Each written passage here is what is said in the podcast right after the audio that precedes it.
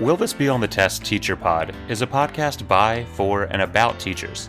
It's not a place where we discuss rigor or teaching methods or sell lesson plans.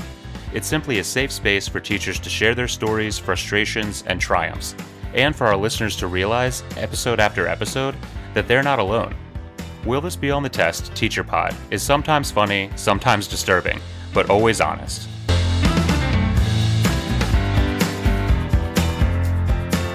Welcome to Will This Be on the Test Teacher Pod? Two teachers explore the realities of education.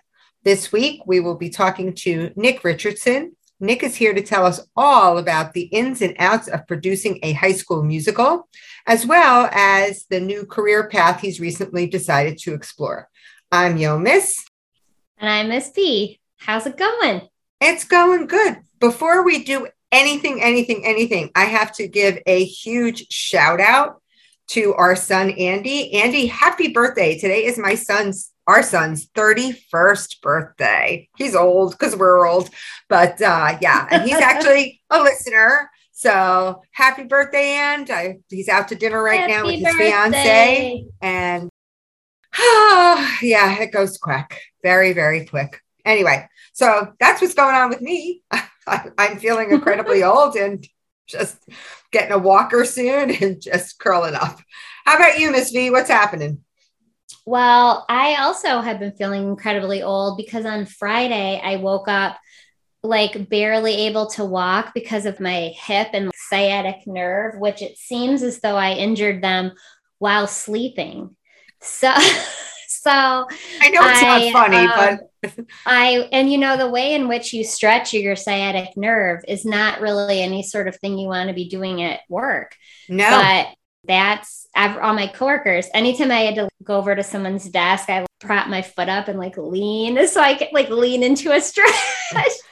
it I by midway through the day it got better, but I felt like it takes a special kind of body to injure itself while sleeping. Yes, and it, it, I it does. my age and lack of physical activity might be to blame. Well, it's possible, but I, I, actually am very f- familiar with the sciatic nerve, not from my own experience, fortunately, but my mom had trouble with it. And we're going, you know, in the way, way back in the 70s when it was the summer when the Watergate hearings were going on. So, you know, similar to what's happening now, only people actually gave a shit back then and you know somebody had to resign. My mom had sciatica and so she laid on her back pretty much the whole summer with her legs up on on the bed watching the Watergate hearings. And I was like 14 and I was at her beck and call. So I was like the most well informed 14 year olds when it came to the Watergate hearings. You know, it's like our Congresswoman Liz Holtzman was all involved and Senator Sam Ervin and all, you know, I they, they were like my pals because that was my summer. So when you just said that, I was like, wow, man, that that takes me back to way back in the day. But uh, I don't know how she injured it either. So maybe it is a sleeping thing because she was not physically active either. So it could be. I, I don't know. I, I had a lot of problems with it when I was pregnant with my second one. But mm. of course, then I was much younger and pregnant. So clearly that was the problem. But this one, I had no excuse. But oh my gosh, it was a rough Friday morning. I was hobbling around, and my coworkers were like, maybe you lifted something heavy. Maybe you twisted. like, you guys are so cute. I don't do any moving. I'm so sorry. that's such so, an adorable idea that I actually like, you know, did something because they were I like, Did physical. you lift one of your kids? I was like, Oh, I don't hold the children anymore. So yeah, it was just a just one of those sleep injuries. Yeah, you know, there is that thing though where you wake up and you're like, oh, I must have slept wrong. I can't like turn my head. Yeah. you know, I can't drive in reverse. Clearly, I can't go to work. I can't back out of my garage. I'm sorry, know? officer. I had a rough night's sleep last night. they they just don't. And somehow that doesn't get you out of a ticket. They're like, no, sorry, no. you should not be on the road but, if you don't know how to sleep. In a segue to also showcase how I'm both old and still very young and hip. Yesterday, my husband and I made a recipe off TikTok. You did? So, did you have to dance while you did it? Like, did you have to do a little TikTok dance? Oh, I I, as we've established, that would be too much physical activity Right, for me. but we were we had the smoker out because we were yet smoking as one does with a smoker and then my husband had run to the store to get a few things and he comes back he's the big tiktok watcher i Mhm. forget it exists but um he watched he saw one where they put in the smoker like cream cheese pepper jack cheese corn Hmm. Interesting. cilantro, jalapenos, just such things. And then you smoke it for like 45 minutes and it all melts and it's gooey and then you stir it. And I, first of all, it called for canned corn and I was like, absolutely not. No, bad. The move. least we're using frozen corn. So we did that. And then it was freaking delicious. Was oh it? Oh my gosh. The smoky, the smoky flavor gave it, was like unusually, it was so good. So, So- could I, since I don't have a smoker, could I like make this in the microwave and and like hold like a match over it for a little while or something, and like you know, I it like mean, certainly to you could. Take it I to, mean, like, a bar. You could, yeah, you could like um that's a different kind of smoke. a. oh, okay. it's like smoked corn ashtray flavor, ashtray edition. Yeah, there no, you, you go. could you could make the dip part, obviously, Right. but the smokiness, oh my goodness. And we had mesquite chips in. So that I guess was the no, we didn't. We we didn't have mesquite and I lied. We had hickory. Uh, Um, oh, oh. it That's it. You're out. That's it. You liar. but it was so stinking good. I did feel like I was watching my husband like assemble the things, and I was just like, well, that's a disgusting combination. The corn, and I like corn, but the corn is where I was just like, this is weird. But oh my goodness, it was so good. the corn i love corn and you know i'm sure every state has their like corn season or whatever but jersey corn and there's not much about new jersey food that i'm like a real fan of being a new yorker like it's much better over on the other side of the river but the corn here is phenomenal and right now we're like heading right into jersey corn season and i like i drive past the cornfields or i run past them i'm like come on let's go let's go like it's just ah so good I All would right. not have ever thought of Jersey corn. Uh, it's it's a thing. I'll send you an ear. By the time you get it, it'll be totally rotten. But hey, we have you know. delicious Michigan corn. Thank you very much. oh, oh, oh.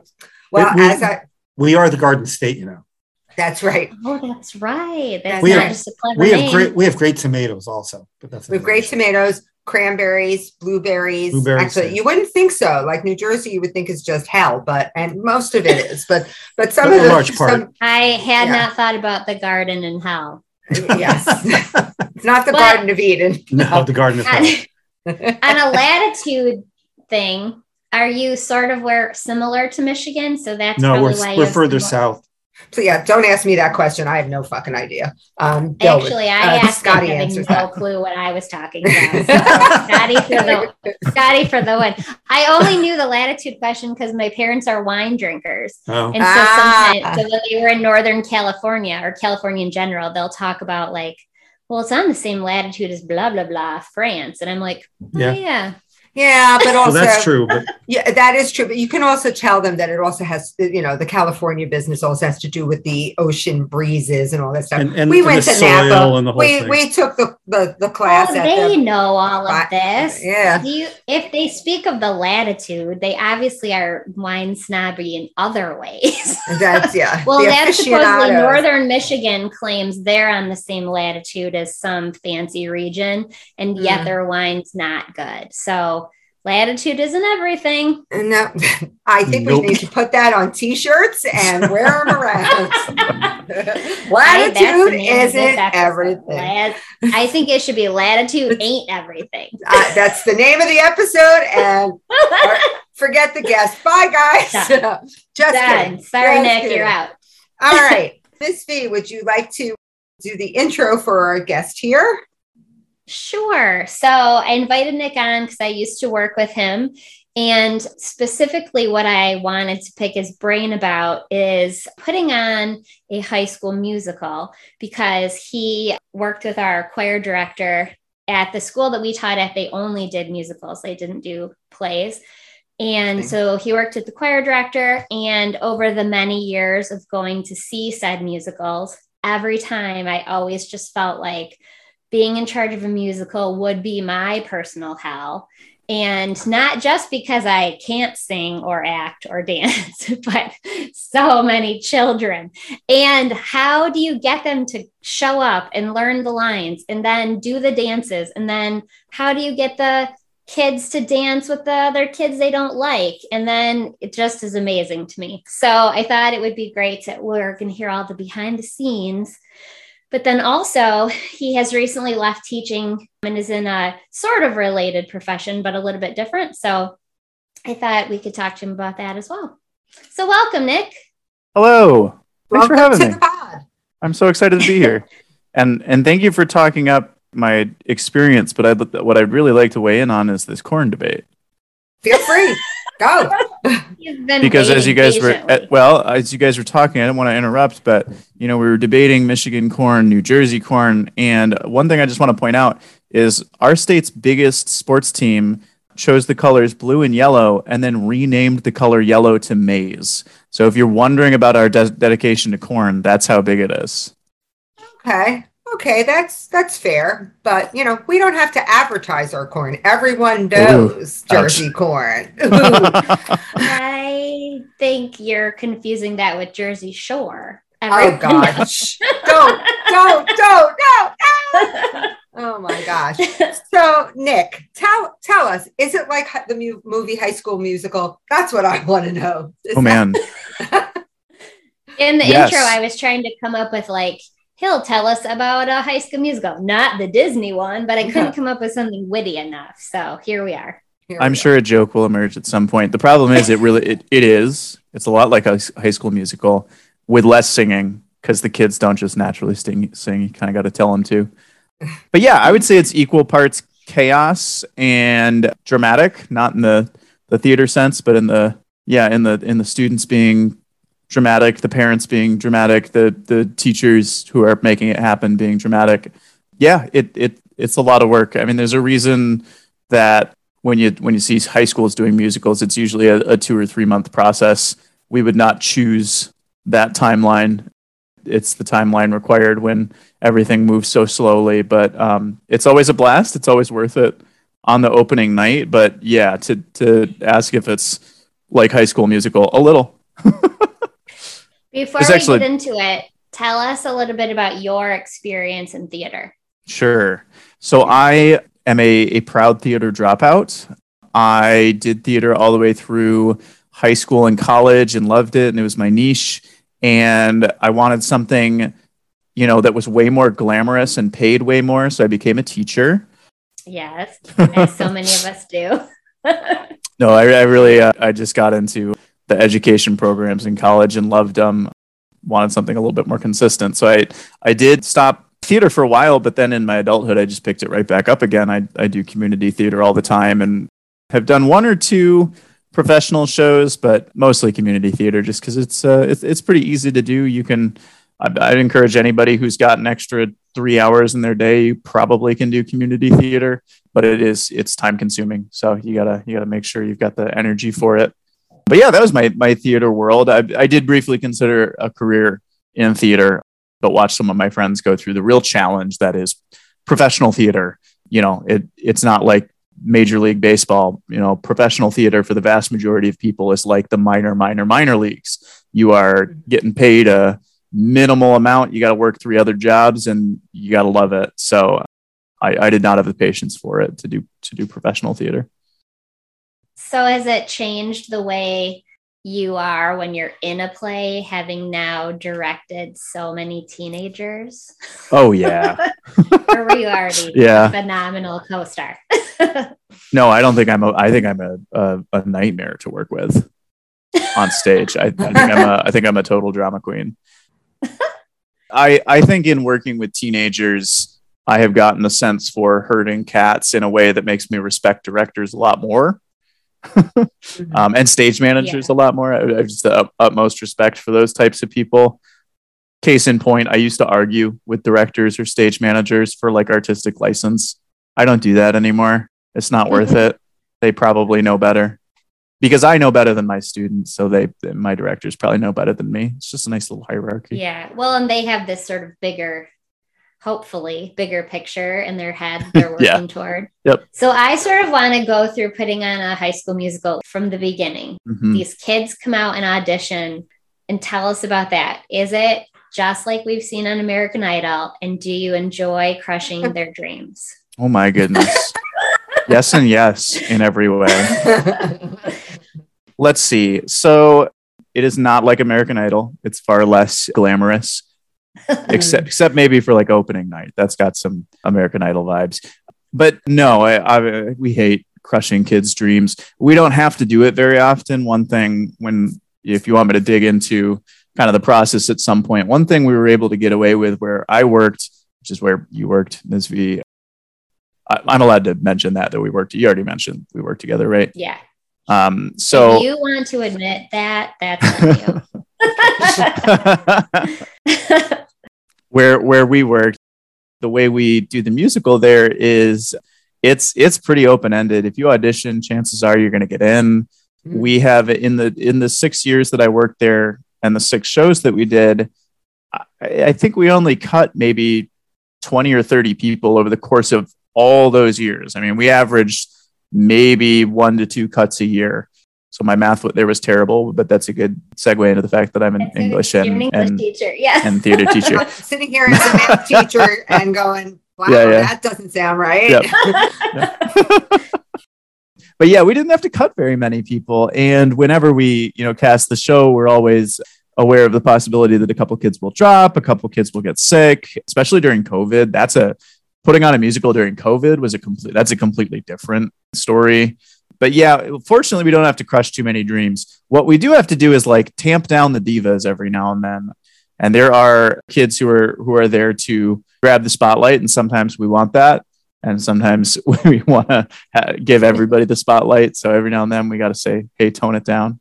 Sometimes we're trying to hog the spotlight as the directors, and we have to be like, "All right, let's let's let's give the kids a little bit more stage time." So I I'd like to think we don't crush too many dreams.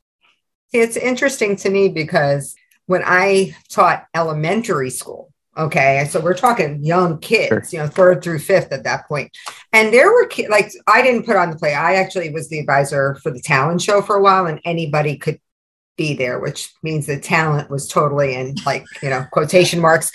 But for the play, and these are young kids, they actually did cut kids Oh yeah, like they uh, like yeah they would give us these envelopes and say okay well give these out at the end of the day and like you knew that in some of these envelopes it was like thanks for trying out Oh, but that like, is- we can use you backstage and i remember being like that's so messed that's up but- brutal.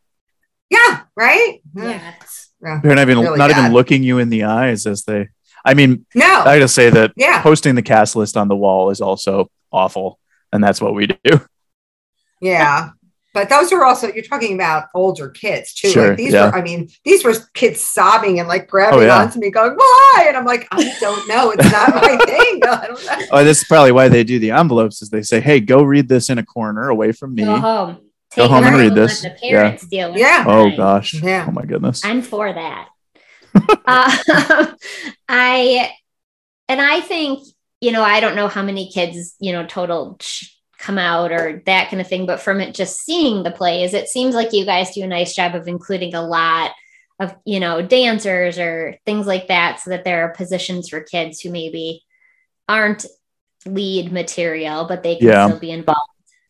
yeah. Every year we have you know kids who say, "Well, I I I can't sing, but I can dance. I wish I could do the musical." And we're like, "What are you talking about?" Or kids who'll be like, "Oh, I can only sing. I can't do the other stuff, so I can't do musical." And we're like, "No, no, no. You're the exact type we're looking for because we kind of just like if you can do." You know, if you do one of the three, if you can dance, sing, or act, any one of the three, that's great. If you can't do one of the three and you're willing to learn, you're fine. So I, I do wish that kids understood how open we are about skill levels. which um which musicals did you do So we have done a, a bunch of classics. We've done stuff like Grease. Uh, ironically, we've done High School Musical. we've done some of this was not during my tenure, but we've done like some classics like um, Wizard of Oz, Joseph. the top ones we did while I was there that I just had a fantastic time were like Addams Family and we got like 90% of the way through into the woods and then it got canceled because of the pandemic. It was incredible. Oh. It was going to be a fantastic show. But yeah, all sorts of stuff. Stuff with big casts is usually our, our goal. Big Cinderella big this year. Cinderella, big box office musicals. We try to Mhm. keep it pretty broad and accessible. So, you know, you're not going to see us doing like a Sweeney Todd, although I'd love to. That'd be fun. That'd be very fun. Yeah. Oh my God, the parents in the audience who brought their small children were like, ah, what's happening? It'd, it'd be bad. It'd be amazing. Yeah. Well, so this year when I went to see Cinderella, a girl and her family were sitting behind me, and she was one of the leads in into the into the woods. Into the Into the woods, woods. right? Yeah. And at intermission, we were talking, and she was like, tears are just like streaming because she was like, we never got to do it because of COVID. So I was like, she was like, they're amazing. I never got to have my moment. But so it was so bittersweet because, like you said, they were, you were just within weeks of opening day, weren't Yeah. you? Because March. Two weeks. Oh, Mm. we we were two weeks. I mean, and and we were anybody who has ever been in the theater world, you know, you you usually know a couple weeks out how how good the show is looking. And our show was looking good that year. It was really solid. We probably could have performed in one week if we'd needed to, but unfortunately, you know, that was the that was the the worst summer of COVID because you know we had nothing. We had no vaccines. We had no immunity. So Right. we locked up hard and couldn't do it. And the next year we said well we'll we'll give it a shot again. We still have two-thirds of these kids. We'll bring back the seniors from college and let them have their same roles again. And we got halfway into that process and had to cancel it. And and at that point you know after two years of trying to put that show on for these kids we we gave up. We said you did a fantastic job but there was no way around it. And the choir director eventually got to do that you know a, a musical performance of it which i think was a fantastic thing for those kids who were early on you know freshmen and sophomores when covid hit but yeah those seniors unfortunately will just never get that show back and that's a bummer yeah. No, it happened to people on Broadway too. yeah uh, yeah Oh, true, true. everybody everybody dealt with it Yeah. How do you get these kids to commit? I mean, it's obviously a ton of time. And then for some of them, an insane amount of lines to learn. Yeah. I mean, obviously they're there voluntarily, so they want to be there, but we all know teenagers have an attention span Yep. that often doesn't go three months. So how do you keep them going and Yeah. working? So this is where I would, you know, I I can't take any credit for this. This is our choir director, who I'll, I'll probably just call Ms. B for the sake of this podcast. You know, if if any of you have ever met her, she is just a a dynamo. She's a powerhouse. She works and works and works, and she demands a really high quality production, but equips the students to do a really high quality production and she's been doing that for 10 years and so this culture has built up of you know i, I would put it in the same ballpark of, of the culture you get on a, a sports team it's this culture where the students who have made it through at least one year of musical and become veterans sophomores juniors and seniors who've done it for a year they hold the product in such high esteem that new people coming into the program are immediately introduced to this environment where these kids care so much about the quality of the product. And you have to have really mature older students to push that. And Mm. this they're all in. You have to maintain those really serious students. And then you treat it like a sports season. I mean, I'm I'm getting all touchy feely and say, oh, you get the you get the kids all into it. We also just make them sign waivers. I mean, they and their parents are signing waivers that say that they're going to be at every single performance. I wish that it was free to do musical, but it's not. We make them pay a participation fee, not that mm-hmm. different than you know sports buying some of your equipment, but it, it's low. It's you know in the ballpark of fifteen to twenty bucks, but they've got that investment. We we talk to parents. We actually pull the parents in for a day and explain the importance of scheduling. We do p- weekly parent emails. So it's like just an all hands on deck effort. You've got your upperclassmen helping your lower classmen understand the importance. You've got the teacher encouraging parents, parents encouraging students. And then like Ms. V, I think you can back this up. Like the community loves this show. It's a huge Mhm. deal. People get excited for it and the kids can sense it. So I don't think there's any one particular thing that we do to keep students involved. It is just if coming from all directions that it's an important thing. And a couple of these kids, it is their one big thing that they do through their high school career is theater. And we're super lucky that we have that in a kind of a, a rural, smaller town uh, that we've got such a killer theater program. You know, it's interesting making the comparison between this and sports teams. And it's true, like, we don't think about, like, well, how do you get these kids to participate in sports? You know, like, we just know that they try out and they're all into it and they're going to show up for practice or they're going to get benched. Like, that's how it works. Yeah. But for these Mhm. kids, you know, and it's not just theater, it's newspaper, it's yearbook, it's, it's all those things.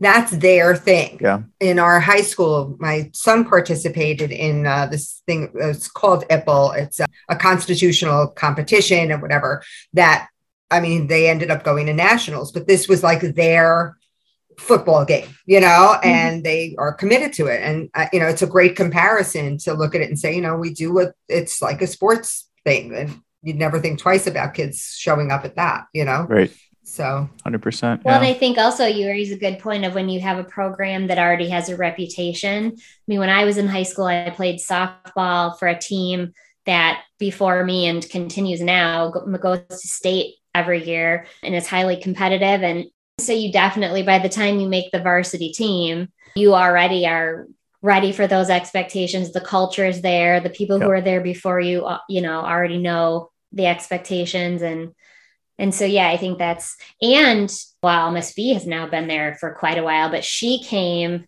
after a choir teacher who also had kind of started that. So it's been really quite a long reputation now Yeah. that I think about it that the school's had. Although, of course, you know, it never makes it doesn't get the same publicity like a winning football team. And then here we've had this program for far longer. we do have to make some of our own publicity and that's part of putting on a musical that's part of part of my job in the last several years has been publicizing that because it, it's not natural on its own you don't get the websites you know putting a ton of information out it, out about it and keeping stats on us mhm. so we you know we poster the heck out of the town but yeah we it, it gets known over time and we did have a fantastic person who had it before ms b who built up you know the reputation so it's all reputation So, So what would you, now if have- you oh. oh, sorry, go ahead. no, you go ahead. go ahead. if you had to say like the one hardest thing i mean i to me it all feels hard and impossible because i was thinking while you were talking you know even if you're coaching like i feel like you have to invent the game almost you know Yeah. like at least a coach has the schedule is kind of set outside beyond them and the team maybe you have some people who return and play the same positions but it's kind of the same every year but i mean a complete a different musical every year is like reinventing the wheel almost every year. Sure. But if you had to say like the one thing that's like the hardest part, I've got an easy answer and and probably a harder answer. The the easy answer is the time commitment. It's it's ridiculous. Sure. It's you know it it you're taking your already kind of long teacher day and extending it by another four to five hours. And you know the worst of it is during Tech Week, which anyone who's been in theater knows that's like that's the hell week. That's when you're there extra long doing lighting, getting the costumes on. It's the week before the show during that week, I get up at 5:45. I get my coffee. I'm on the road in the dark. I arrive at the school in the dark. I stand with my face plastered to my window to try and soak up some vitamin D as the sun rises. I teach an eight hour day.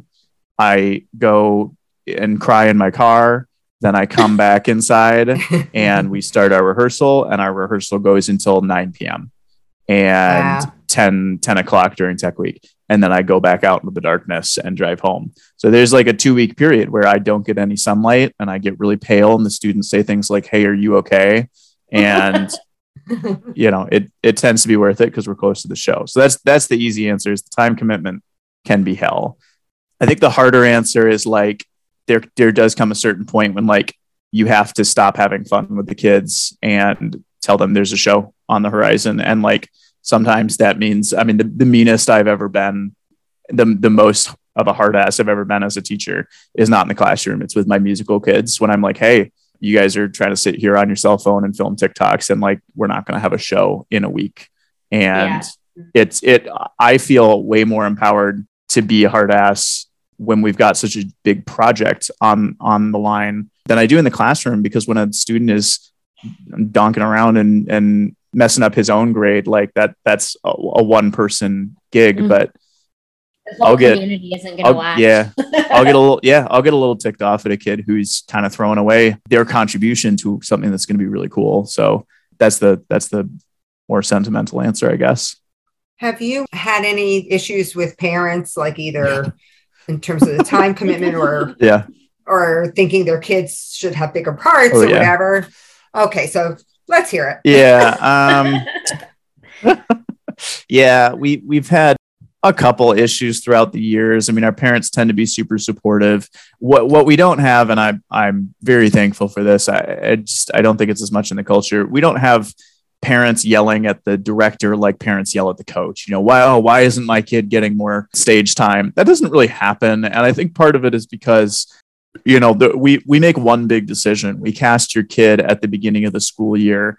That's it. After that all the the, the ducks are in a row. There's no decisions after that point. So we don't really get parents who are mad that their kid didn't get cast. I mean i, I think most people understand the the way theater works. We do get grumbles about fundraising. We get grumbles about the cost of you know the show. We get grumbles about the time commitment but you know the vast majority of parents are super supportive of the program. I have only had a couple really tough situations but you know just to kind of give context for like the kind of decisions we have to make we had a year where you know we had 11 snow days. Uh, and this was one of you can remember the year but we had 11 snow days in one year. And we had a series of two weeks that essentially were snowed out and during that you know 11 days in the world of theater is bonkers it's you're you have to change your show at that point and we tried to change the show and we're actually told by the legal department of the the company we were renting the scores for that we'd be sued if we changed the show so Right. Yes. you know we told we told them well look we're not going to be able to put on the show because our kids can't memorize their lines with only a week until production. And they said okay well we'll sue you for that too. So you know we're between this rock and a hard place where we don't have a show. And so we moved the show and we moved Right. it a couple weeks down the road. And we looked and looked and looked for a date that worked for every single kid and there just wasn't. It didn't exist. So yeah. we finally pulled the trigger on a date and one of our leads couldn't make it on that date and we just had to be okay with that. And we you know sat the kid down and we said look this for for the other 50 kids who are in the show this worked this was the only date that worked for them. The kid was great about it. The parent absolutely tore us a new one. And i get it. It's it was one of those situations where there was nothing i can do. I can't possibly know what it feels like to be that parent watching your kid get the show taken away from you but the other option was the show being taken away from 49 other kids Yeah. and Right. so those are the kinds of situations where I, I, you know, we just we got yelled at. We agreed with the person yelling at us. We found a way for the kid to make one performance so that he had his moment in the spotlight, but hmm he missed several, and and that is just kind of how the cookie crumbled. A lot of kids went and told that kid thank you for you know sacrificing for the the show, but the parent did Yeah. not see it the same way, and I don't blame the parent in the slightest. Yeah. No, I mean, the parent doesn't want their kid to be hurt and, ha- like you said, have Yep. it taken away. They're doing it from a place Yeah. of caring about their oh, kid Oh, yeah. as opposed to something, you know, like, oh, my kid is great at this and should have a, a bigger part or Yep. yeah. whatever. You're lucky though, because the, the sports thing is, you know, you're right. Parents do say, like, my kid can do this. Why isn't my kid pitching? Why, you know, all that stuff. So it's nice to not have that piece of it. Yep, absolutely. Have you ever had any pushback about any of the plays that you have selected? So, you know, I, I'll, I'll say that it's a lot easier to do shows that you know will get no pushback. And Yeah. in in our community, we've just selected shows that aren't going to get pushback. What we haven't really done is, you know, what we don't do is we don't sift through the script and look for issues. We just go with shows that we know generally won't cause too much of a fuss but that means you're gonna Mhm. you're gonna encounter issues. So we have we've had to make changes to you know we had to take a drinking scene out of Grease. You know it's the scene where there's the Oh, sleepover. we replaced the wine bottle with a bottle of chocolate because it still fits the line. Look it's imported so and and they were being bad because they were eating chocolate after midnight. So you know it works. Yeah. there's a couple shows that you know we've we've talked about doing and set out you know sweeney todd for example. I bring it up every year because i'm um, you know a maniac and i love that show. But you know probably will never do it just because it's so gory. There's it's it's pretty common what the canon is for high school theater and what the canon is is for um, adult theater and we don't you know we're not going to be putting on miss saigon but we'll we'll we'll do anything tame.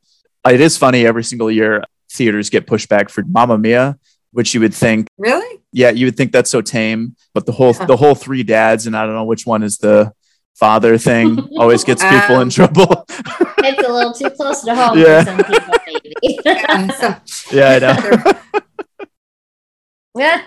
I mean, I think, and I hadn't thought of this till just this conversation, but given, you know, you guys do three shows or four what do you mean? at the end, like the final Oh, shows. oh, oh. Three show, three shows plus like a, a parent performance that is is essentially a full show. So And those are three slash usually four. packed. And I do wonder, to, or I don't wonder, I know there are families in our community who that is their only theater experience, or Sure. they're bringing small children who have never had a theater experience.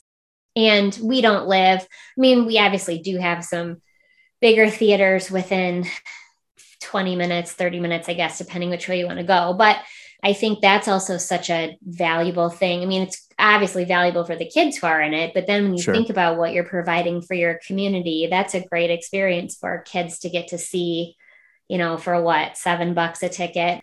Yeah. Plus, for me, I can take my young kids, and if they're complete asshats, we haven't like embarrassed ourselves in a real theater, you know. I mean, now they're older, but when they were younger, Because we don't Now, when they're asshats and they're older, it's you know you can just say like leave, and, Yeah, you, and you right, can, I you just know, take their make phone. them leave without you. Yeah. Wow. Yeah, exactly. I do have to say, when we're doing a show, I sit up in the booth and I watch Ms. V's kids specifically, and every time they act like asshats, I, I say, "Wow, she's a- such a such a bad mom."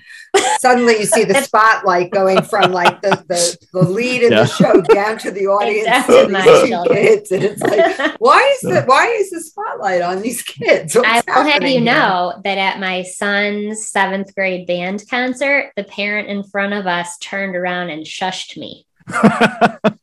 not your kids, not your other kids. It was you. my mom they and I, you. But I would like to say, in our defense, they were swapping. They did it was seventh and eighth grade, and like Mhm. every other song, one band was out and the other band came in, and it was pretty orga- organized considering. But it was during that transitional three minutes that we were whispering. And this guy said, It's awful hard to concentrate with you two talking. You concent- what are you concentrating on? Yeah, we were ruining the performance for him. so, so what did so did you have like a comeback for that, or did you just say, "Oh, sorry"? I seriously was just so shocked. I I just was like, I think I just like rolled my eyes or said like, okay. and then um, we obnoxiously shushed each other the next the show if anyone dared to say anything. But that it was the adults. My son just was sitting there being embarrassed of us. So the eight year old spot the best behaved one. the spotlight was on you. You know, suddenly the, the light came. We were in wasn't on the conductor anymore. find us in the balcony. so yeah. Do we want to talk about where you're what you're doing now? Or do you have more questions, Yomis? I actually had one more question. Have you ever thought about writing a musical yourself? oh my goodness, I wish I wish I had the skills to do that. Mm. Writing a musical would be said you'd have to you have to know music a lot better than I do. hmm which you know i my my world of theater is is acting directing and producing but writing is is this different breed because you have to be able to do all those things. And then you also have to be able to read and write music yourself. You probably have to be able to write lyrics quite well. I mean, I should say probably you do. And I, I just don't have those skills. You know, mm. I, I, this might be a shock to Ms. V who worked with me, but I, I don't really write much at all. It's not, it's not my forte. I'm, I'm a great, I'm great at editing, writing, and I love mm-hmm. to read, but I'm not much of a writer when it comes to creative writing. I did dabble in poetry in college, but I've never written music well enough to ever think about that. I did write, you know, like theatrical monologues and stuff in college, but it, it's just not my cup of tea. I'd rather have a, a nice script handed to me and, and figure it out myself. But I think that'd be super cool. Yeah, I, I wouldn't be surprised if Ms. V ever considers doing that though, because she's much more Well. talented when it comes to music. Okay, that was my only question. So go ahead. well, so you just this past spring transitioned from teaching to something else. I guess before we get into that, do you think you'll still are you still going to work with the musicals at the school or are you now not part of that either? I have I have no idea. That is something that is uh, to be decided. So, tell us what you're doing now. Okay. Well, it's a little hard to describe my job, but the the company is easy enough to describe. So I work at a company that optimizes warehouses. It gets packages to just move through them faster, and that's mostly done through automation. I mm-hmm. have zero experience in anything related to that. My job is completely work from home, and I build curriculum with a team of other. So the job is called instructional design. So I build curriculum with a team of instructional designers to teach internally or externally how to use the the programs, the software, the hardware that that the company makes. So it is very very dry and very technical, but I'm I'm learning to find things in it that I actually really like. It's it's just uh, it's a it's a totally different world. So if I was to you know simplify it down to the, the most basic level, I just I I write lessons on a learning management system like an online teacher would. what caused you to walk away from your previous position? A million different things for sure, and I think anybody who's ever taught, but especially people who have taught in the last couple years, probably have their own million different reasons. But I just found mine that broke the camel's back. But uh, the the core reason is that I kind of made a promise to myself two years ago, and this was about one year into the pandemic. It feels crazy to say that we're like going on year three of the pandemic, but I think a lot of people who teach started to realize that the pandemic can throw everything into chaos, and it, it did for me. And I kind of made a vow to myself that I did if I didn't have a great year the next year, last year, I Mhm. would I would quit and I would look for something new. And I I had a, a fine year. In moments, it was even a good year, but it, it rarely lasted long. That I felt really good about how the year was going, and Mm. I just couldn't look myself in the face and say, "Hey, I had a good year," and I had made that promise to myself that I didn't have a great year. I would try something new, and and I didn't. So I kept my promise. I I looked around at jobs, and I I decided to try something new. Good for you. So, how has it been transitioning from the chaos of kids and a schedule all day to working at home? I am the most relaxed I've ever been.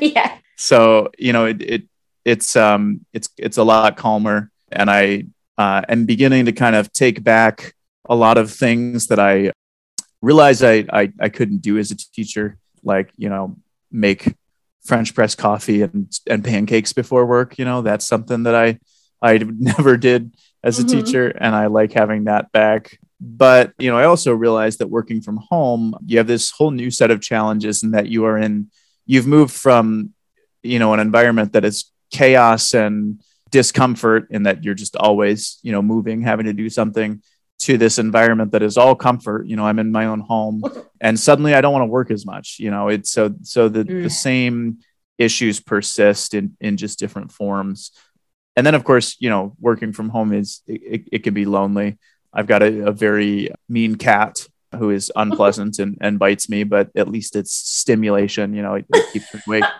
It's some form of love, at least.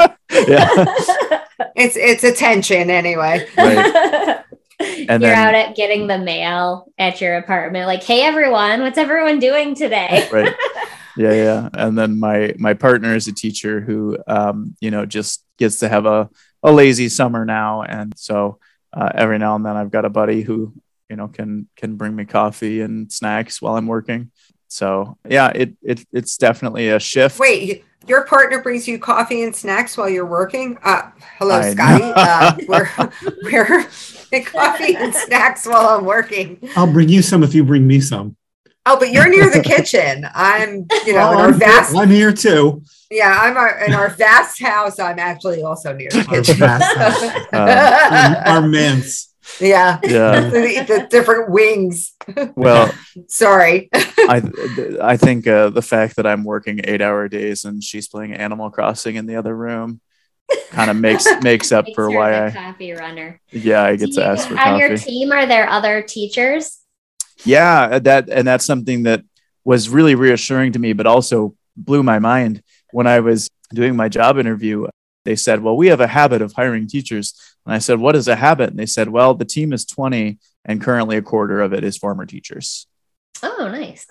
which you know is pretty indicative of what's happening right now. And like uh, i don't want to get on a soapbox but this is Oh, me go this is me getting on a soapbox.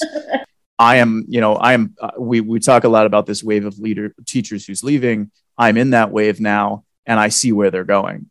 And they're going to jobs like this which you know are are not in the grand scheme of things harder than teaching this job is not Mhm. harder than teaching but it is a job that you know essentially takes advantage of the skills that teachers have and unfortunately pays them a lot more and that's a big reason why this this wave of teachers is happening is because i think a lot of teachers are realizing hey my skill set opens me up for this. And a lot of businesses are, are saying hey teachers are leaving right now. That is a massive set of people with predictable skill sets and um, work ethics that we can start harvesting. Hmm and they are. I interviewed um, for an instructional design position when I was looking, and I had to do like a sample. They gave me like this company's had has had like a data breach, and so they wanted to build. I had to do some sample like writing of it, this new software that people were going to go through to make their security safer, and I was like super intimidated having to do it because all I have ever been is an English teacher. And it was wild, even though the content, while like you said, it was much drier, but I got into it and was like, oh, I totally know how to do this. Like, write a few quiz questions, write a short introductory script, like, come up with the objectives. And I was like, oh, shit.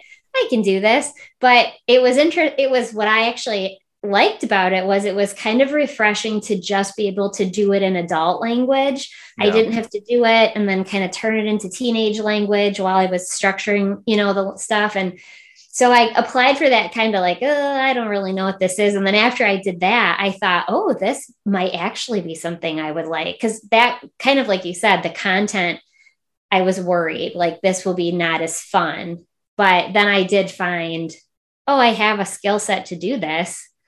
That part of it was fun. right It's even more fun when they pay you like, you know, one and a half times Yeah. what you were making as a teacher and you're not bringing work home at night, you know, five o'clock, peace out. And right just not having that, that stress. Mhm. you yeah know? and it, well that that's the thing that i think to me is such a bummer is i was uh, you know i'm i'm good with being stressed no matter where i work but i because i kind of expect it it's it's part me it's part how hard i want to work but as a teacher i wasn't getting paid for that stress and i, I don't think any teacher is getting paid for their stress Nope. and uh, I think there's kind of this cop out answer of, oh, well, teachers, you get these long breaks. So, you know, you get to recover. But, you know, when, when you are spending your summer break recovering from your job, then it's not really a break, is it? Like, like the purpose of a break isn't purely recovery. It's so that you can go live your life. All right. Anything else we want to, want to ask? Oh, or- I just was curious, I guess, sort of as a final note, if there's any more. I mean, I know you've been in this new position a month. So if you, it might be too soon, but if you have any sort of takeaways now that you look back, you've I presumably you had to sort of toil with should you make this transition and then you did and now Yeah. looking back do you what are your thoughts on like phew dodged a bullet there or are you still kind of trying to decide what you think Well, it, it's an interesting spot for me because everyone who I talk to about this job assumes one of a couple things. They assume that I left in a huff angrily, or that I left absolutely completely burned out, like I hated kids by the end. None of those things are true. I left for a much less interesting reason, which is is that I, I wanted to go do something um, where I made more money, to be honest. And I, I sometimes feel a little bit bad about that. But, you know, the issue for me is that as a young adult, I realized that I was putting big life goals on hold to maintain my job as a teacher. You know, I'm I'm a millennial. I would not really be able to own a home under the the salary I had. I, I calculated it out. It just didn't really ever look feasible. My partner is a teacher and she has won't say the exact number, but a ridiculous amount of debt. And, you know, is is something that's gonna be incredibly difficult to pay off on a teacher's salary. And so I was forced into this situation where teaching had to be a phase for me. And what I would love to do is come back where teaching can be my career. But when we're working in a world where teaching doesn't pay you enough to sustain yourself or to advance any other goals in your life, instead, teaching has to be a phase. And so, you know, I don't want to like try and toot my own horn, but I was decent at teaching. And I think that it's a bummer that as a, a decent teacher in an era where we need teachers really badly, I wasn't able to maintain it simply for financial reasons. mm-hmm. That's just tough. So if you're in a financial place to keep teaching, please God, keep teaching. Our kids need it so bad.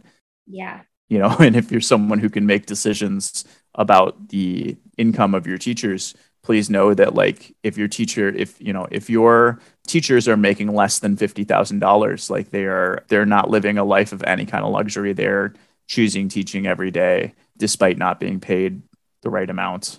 At the MEA, every time we go to a different city for like a meeting or whatever, we always do a service project. And this most recent one that we did, um, we painted a fence for Habitat for Humanity. And while we were there, the guy, the Habitat guy, was kind of giving us a little spiel. And he said, Yeah, last year we actually built two houses for teachers who were working full time. One was a single dad with two kids. He was working and coaching and couldn't afford a house. Yeah. It's insane And then the other one was like a young couple. But I know I thought, like, you know, right there, if that's not a huge red flag, that Habitat for Humanity is like, yeah, we like to partner with the Teachers Association because you are some of our best clients.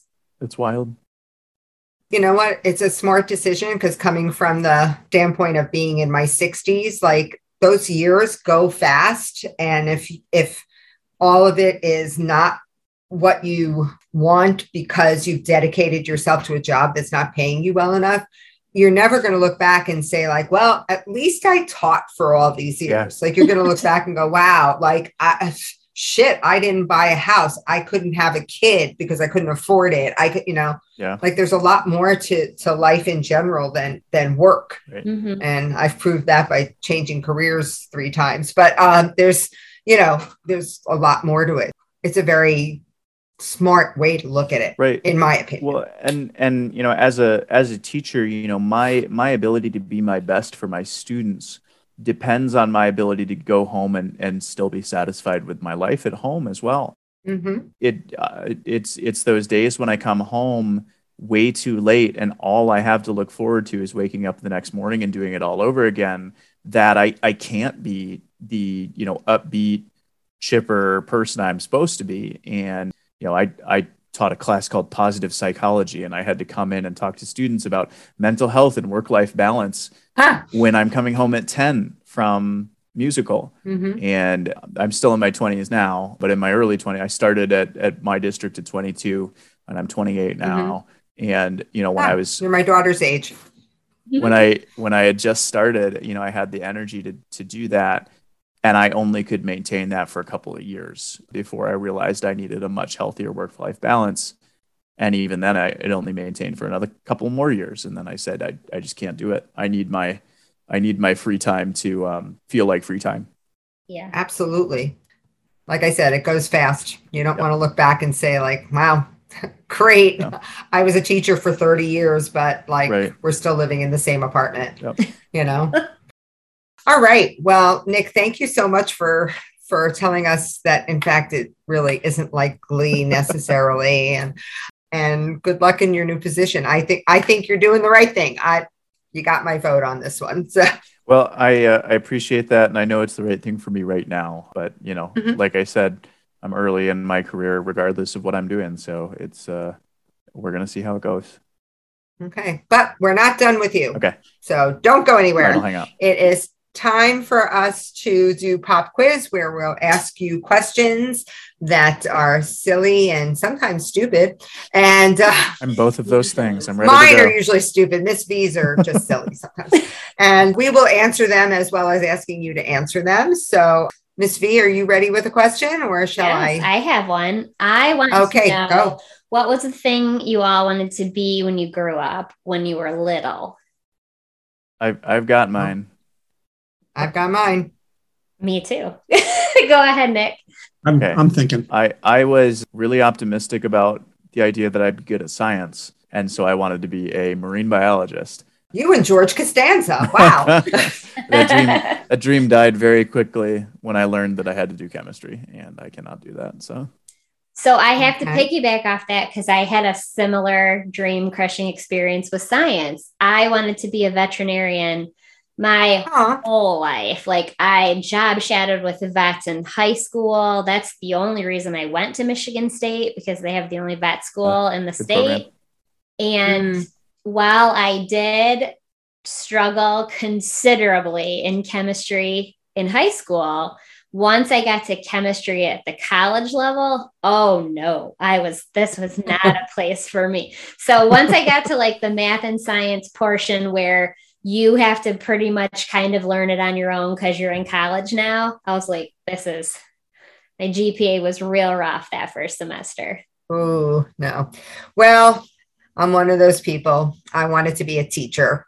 I really, I really did. That's what I wanted to be. And I wasn't a teacher at first because my parents said, and I quote, we will not pay for college for you to wait tables and drive a cab because there were no teaching jobs when I was going to college. So I said, uh, well, I don't know how to pay for college because I'm 16. So I don't know how this shit works. So I ultimately uh, went into business and did that. And then eventually came back to be a teacher. But I know I, it's trite, but I actually did want to be a teacher. You know So- what's funny is I used to play school. That's all I play. I didn't really play veterinarian. But Hmm. then, yeah, then when I ended up in the College of Ed, everyone around me was like, yes, this is all falling into place. That and Uh, the talking nonstop. So it was a natural fit for me. Scotty, what did you want to be when you grew Well, up? I, I grew up in the space age. So I grew up in the early 60s. So, of course, as a little kid, I wanted to be an astronaut. Mm. And then when I got into high school, I, I actually I wanted to be an engineer. And I took a summer course at, at a college when I was a junior. And for those who are older age, computers were punch cards. You had to type out these punch cards and put them in the computer. And it, you would run 30 cards through a machine and it would come back and say syntax error, which means there was a comma somewhere on one of those 30 cards that was wrong. And I said, I ain't doing this. So that was sort of my story. And, uh, but as a little kid, I wanted to be an astronaut. I never actually I never knew that that you wanted to be an astronaut. How Yeah, well, see? you know, I was Well, fine. More We'll material for the after show. Exactly. That's what I was just going to say. We'll discuss this at the after show. well, that's why all that's why. I'm that's why I'm in space all the time. But anyhow, Uh-huh. yeah. Uh, okay, here's my question. So all of us have pets, correct? I mean, Yep. Miss V has pets that have terrible haircuts. Uh, They do. that's terrible. So if you could ask your pet something that they could actually answer in language we could understand, not just barking or meowing at you, what would you ask them? I've got this one. Okay. what do you want? Yeah, that's pretty much it. What do you want? Come There's- on. So there's a lot that I wouldn't want to know because I like to assume that they're fine being left home alone for eight hours a day. Mhm. Like I don't really want to know if they're actually like struggling with their mental health sometimes. Like I would just feel so bad. So I would like to know why all of a sudden all they want to do is get shit off the counter and chew it up and shred it ever. Like they haven't done this is a new, they've just decided anything Mhm. they can reach is fair game. And I want to know why. Why now? Don't we have That's enough a- chew toys for you? Doggy menopause. They're only There three. you go. and Oh. nails. Oh well, forget it. well, I don't know. Okay, Nick, Um, what would you ask your mean cat that bites you? I think I, I it's it's kind of self-centered and conceited, but I just I would I'd want to ask if he actually likes me at all. I think I think cat owners can identify with this. Like yes. th- there are these times when your cat is being so nice and rubbing you and purring, and you're like, "Wow, you finally love me." And then you look over and like, "Oh no, the food bowl is just empty." so I'd love to know if there's like even a shred of of actual affection there. Okay, that's fair. I would like to ask our dog Ryder that when I think she's smiling, is she actually Oh, smiling? that's a good one. because she okay, so our dog has never been good about the car. She doesn't love the, like being in the car for long periods, which we proved by making her drive cross country and back, you know. and we found out yes, she really doesn't like it, but she likes to go for a short ride. And every night we one of us takes her out in the car for a short ride. And all you have to do is say to her like you know car? And she just goes crazy. She's like jumping up it's literally jumping up and down running and around in circles, running around. right. and she spins around. She like goes crazy. And she does what i consider to be a smile. So i want to ask her like is that a smile or is that just your face doing something that you have no control over?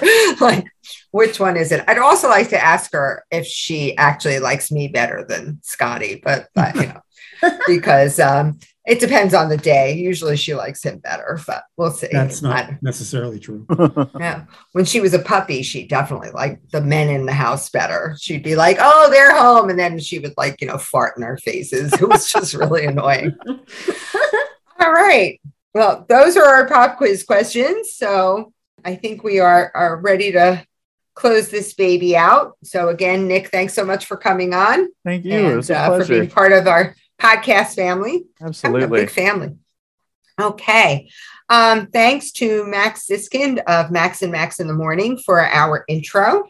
And thanks to Elaine Eckert for our artwork. Thank you to Scotty for making us sound fabulous and competent.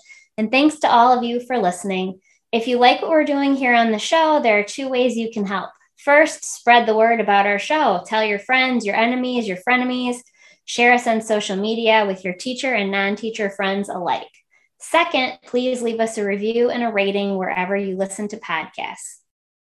We'd love to hear from you. You can find us all over social media. Our contact information is in the episode notes. And thank you all again for listening. And don't forget, back to school letters go out to parents in a few weeks.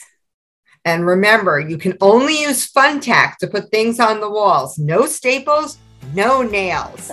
all right. See you next time. Bye.